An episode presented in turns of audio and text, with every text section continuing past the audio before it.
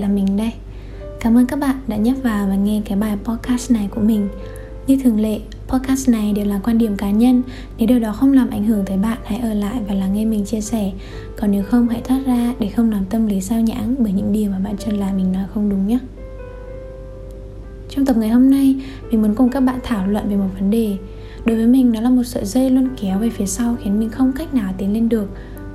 Đó là một cái điều ước mà hầu như chúng mình ai cũng từng nghĩ tới. Giá như mình có thể trở về quá khứ vào cái thời điểm đấy và làm nó khác đi. Mình nói câu này hầu như là vào mỗi lần mình nhớ lại một khoảng thời gian nào đó bất kỳ. Mình cũng thường hay tìm trên mạng, tìm trên google những cái giải pháp để mình có thể thoát khỏi những cái luồng suy nghĩ đấy. Và người ta thường nói rằng là không nên hối hận về những gì đã trải qua. Chuyện qua rồi cứ để cho nó qua đi nhưng mà hầu như nó không có tác dụng gì với mình cả. Mình là một đứa khá là bướng ấy. Mình luôn luôn thắc mắc những điều mà không ai giải thích nổi. Những cái câu nói khẳng định đấy chỉ mang tính chất tạm thời và mình không coi nó như một lời khuyên thực sự.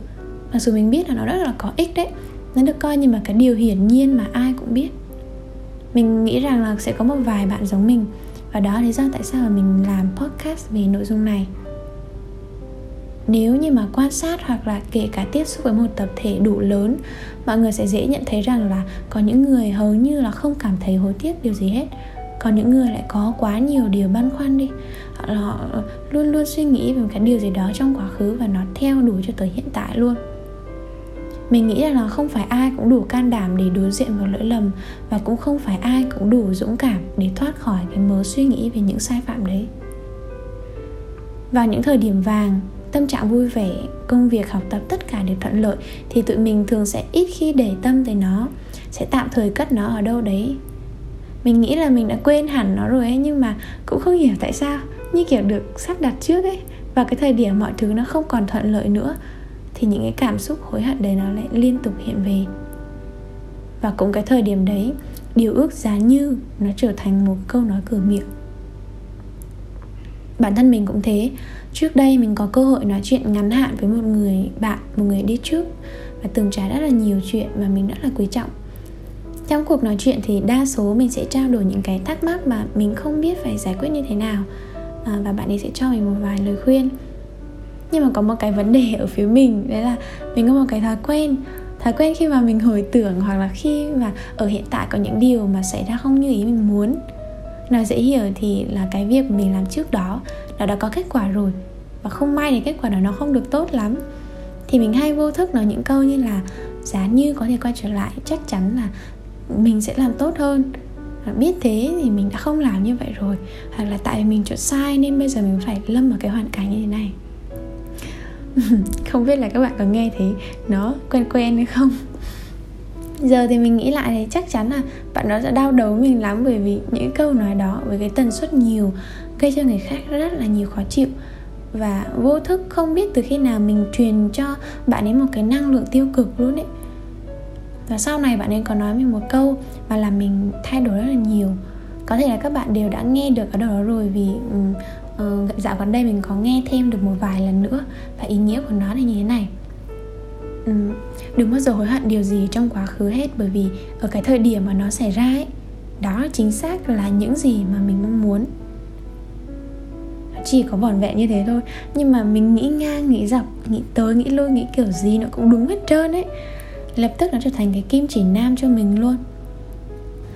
Ừ, mình lấy một ví dụ đó là kể cả thời điểm hiện tại khi mà đăng cái podcast này hoặc là khi bạn nghe cái bài podcast này của mình, thì dù cho ngày hôm sau hoặc một giây sau tụi mình có hối hận đi chăng nữa, thì vào cái thời điểm này, vào cái ngày hôm nay mình cũng thực sự muốn đăng cái bài podcast này và bạn cũng muốn nghe nó. Vậy tại sao sau đó tụi mình lại hối hận về những gì mà tụi mình thực sự muốn? Đúng không? Tại vì tụi mình muốn cho nên tụi mình phải chịu trách nhiệm về cái sự mong muốn đấy của mình chứ đã có rất là nhiều lần mà cái lúc mình còn học cấp 2, cấp 3 Mỗi khi mà làm một bài kiểm tra hoặc là thi một cuộc thi nào đấy Trong quá trình mình ôn tập thì mình sẽ ở dành bớt thời gian cho những cái việc linh tinh khác như là xem phim, chơi game, lướt Facebook hoặc là nhắn tin nói chuyện phiếm với mấy đứa bạn. Mặc dù mình biết là mình phải toàn tâm toàn ý để ôn tập ấy Thì mình có kết quả tốt được. Nhưng mà mình không có làm đâu. Mình cứ ngồi học một lúc là tâm hồn mình treo trên mây liền à và tới cái lúc mà cầm tờ giấy có kết quả trên tay nhìn bạn bè ai cũng điểm cao ai cũng thành tích tốt hết thì mình chỉ biết thất vọng và lại lôi câu thần chú ra. Nếu được quay trở lại chắc chắn là mình sẽ cố gắng hết sức để được điểm cao. Mọi người đã nghĩ như vậy bao giờ chưa? Nếu mà có ấy, thì mình chỉ muốn hỏi một câu hỏi nhỏ đấy là thực sự có thể quay lại được thì có chắc chắn là sẽ tập trung hết sức để làm bài thi đó có kết quả cao như mong muốn hay không? Nếu là trước đây, mình sẽ không suy nghĩ và dõng dạc nó là có. Nói với con bạn là, mày cứ xem đi, chắc chắn là tao sẽ làm được. Còn bây giờ thì mình cá là mình không làm được. Bởi vì việc bớt thời gian của việc ôn tập cho việc giải trí là do mình muốn làm. Nếu như không phải là xem phim, lướt facebook thì chắc chắn mình cũng sẽ làm một việc khác thay vì tập trung học bài thôi. tại mình không thể đứng ở hiện tại và tưởng tượng ra một cái viễn cảnh, thực hiện một cách dễ dàng như thế được. Trường hợp thứ hai nó khá là thường xuyên, đó là tụi mình thường phải đứng trước hai hoặc nhiều lựa chọn vào khoảnh khắc quan trọng. Đôi khi nó còn là những cái lựa chọn không khác gì nhau là mấy. Bắt buộc phải lựa chọn một.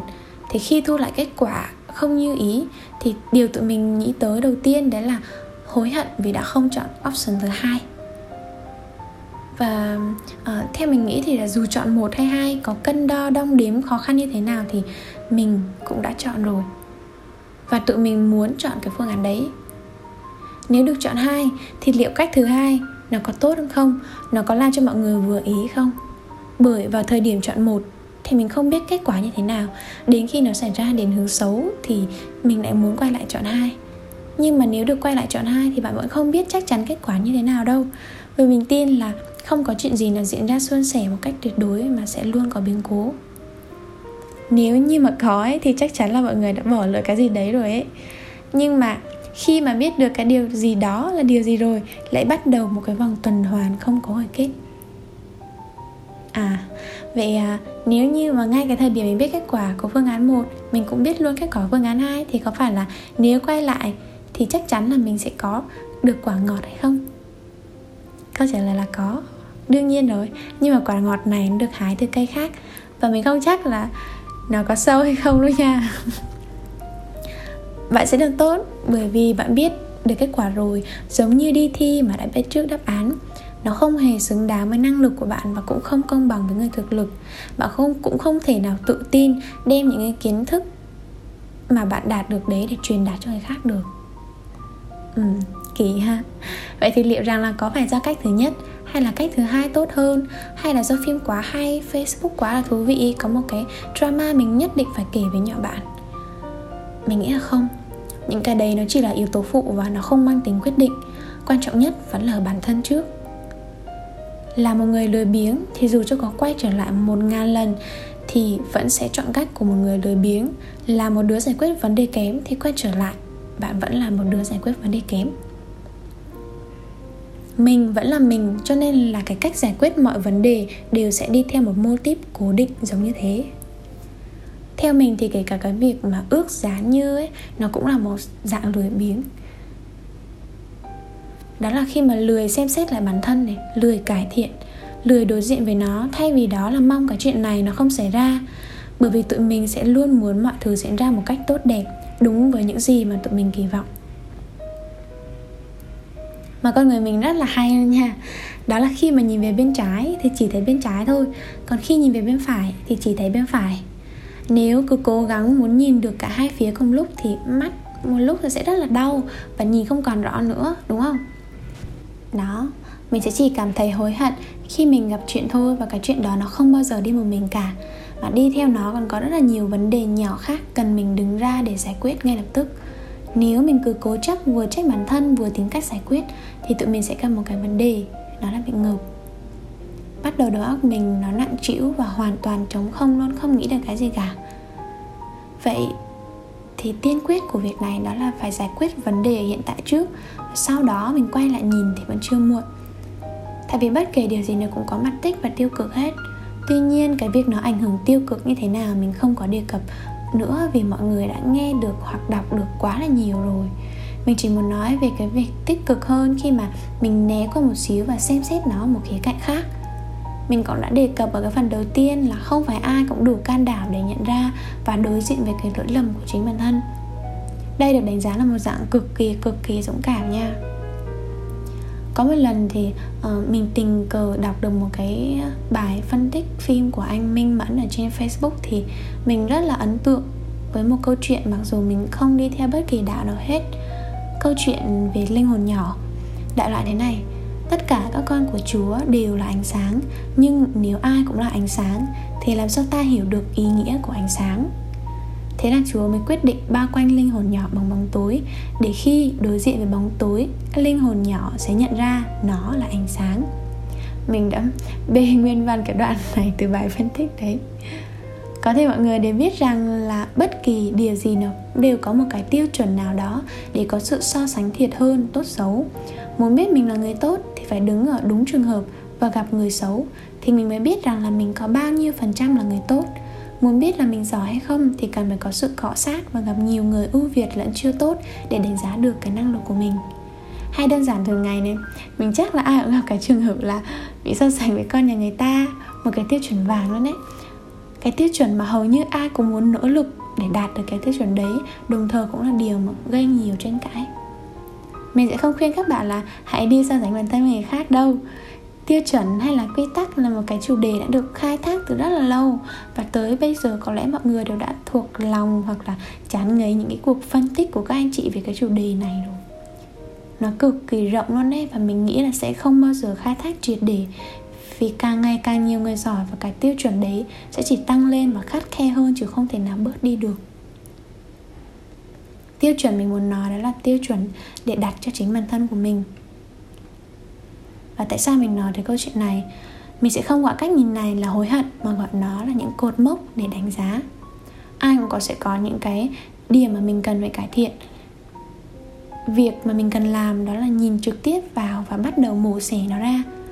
Sau khi đọc câu nói đấy thì uh, bản thân mình cũng đã suy nghĩ rất là nhiều và lâu dần mình nhận ra là bởi vì có những lúc mà mình lười biếng, thiếu sót nhiều như thế và chịu hậu quả tệ như thế nào, nên mình mới có một cái hình tượng để so sánh với bản thân hiện tại, rằng mình phải thay đổi một thói quen hoặc một tính cách nào đó.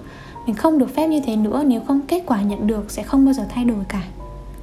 Mình sẽ lấy một ví dụ nhỏ thường gặp ha. Đó là vào đầu tháng bạn kiếm được một số tiền hoặc ờ, được chu cấp bởi gia đình, bạn bè và bắt đầu tiêu số tiền đó một cách vô lý cho đến cuối tháng có việc đột xuất, cần phải sử dụng một khoản nào đó nhưng mà bây giờ bạn không còn đủ nữa. Lúc này phải làm như thế nào? À biết thế, mình đã để dành một khoản và chi tiêu rẻ rạt hơn. Nhưng mà đến lúc biết mình đã sai, thì mình đã đi tới bước cùng mất rồi. Vậy nếu có nhiều tiền hơn thì sao? Có lẽ mình sẽ dư giả đến tận cuối tháng và mình nghĩ là nhiều hay là ít thì đến cuối tháng, đến cái khoảng thời gian đấy, bạn vẫn sẽ lâm vào cái hoàn cảnh đó thôi. Bởi vì bạn vẫn là bạn, vẫn là một người sử dụng tiền một cách vô lý. Nhìn lại dựa vào cái hình tượng của chính bản thân, một người hoang phí và chịu cảnh khó khăn và cuối tháng thì bạn mới có cơ sở và động lực để chỉnh đốn lại. Và mình nghĩ đây không phải cái điều tệ hại gì đâu. Mỗi sự kiện hay mỗi hành trình đi qua đều tạo nên con người của tụi mình. Sai nó không có đáng trách, không có đáng xấu hổ đáng trách ở chỗ là không biết mình sai và lặp lại lỗi sai đó nhiều lần. Nhận ra và hoàn thiện lại là được. Ai mà chẳng có lúc sai, đúng không? Dần vặt là một cái cách ấy để bạo hành cảm xúc và bào mòn nguồn sống của bản thân mình. Đây là một cái cảm xúc mà thực sự rất là nghiêm trọng. Không biết là mọi người đã từng nghe qua chưa? Nhưng mà đối với những người bạn đã từng sai phạm ấy cách để họ suy sụp tinh thần và ám ảnh trong một thời gian dài đó là tái hiện lại những cái sai đấy một cách thường xuyên.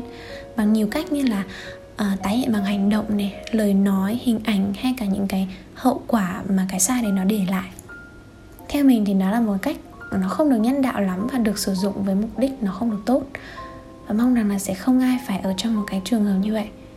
Nó hoàn toàn không phải là cách mới mẻ nhưng luôn luôn là một cách hiệu quả không chỉ có người khác, mà cả bản thân của bạn cũng có thể lợi dụng lỗ hổng này để bản thân bạn cảm thấy rằng là mình còn quá là yếu kém, mình không đủ năng lực và không thể thích nghi với môi trường đang thay đổi, nó khiến bạn trì trệ ngày qua ngày. Chuyện gì qua thì cũng đã qua rồi đấy, nhưng mà cái hệ lụy của nó thì vẫn sẽ chạy theo mình mãi không dứt. Giống như có một người đang chạy ở phía sau muốn nói với mình điều gì đó rất là quan trọng, nhưng mình cứ cố tỏ ra là không nghe thấy và tiếp tục chạy thẳng người đó sẽ đuổi theo và làm phiền cho tới khi mà bạn quay đầu lại và nghe người ta nói.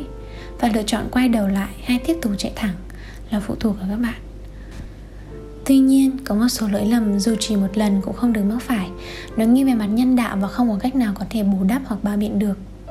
Và tất nhiên, không có ai là hoàn hảo cả. Bản thân mình cũng thế. Mình là Hạ. Cảm ơn các bạn vì đã lắng nghe đến tận cùng.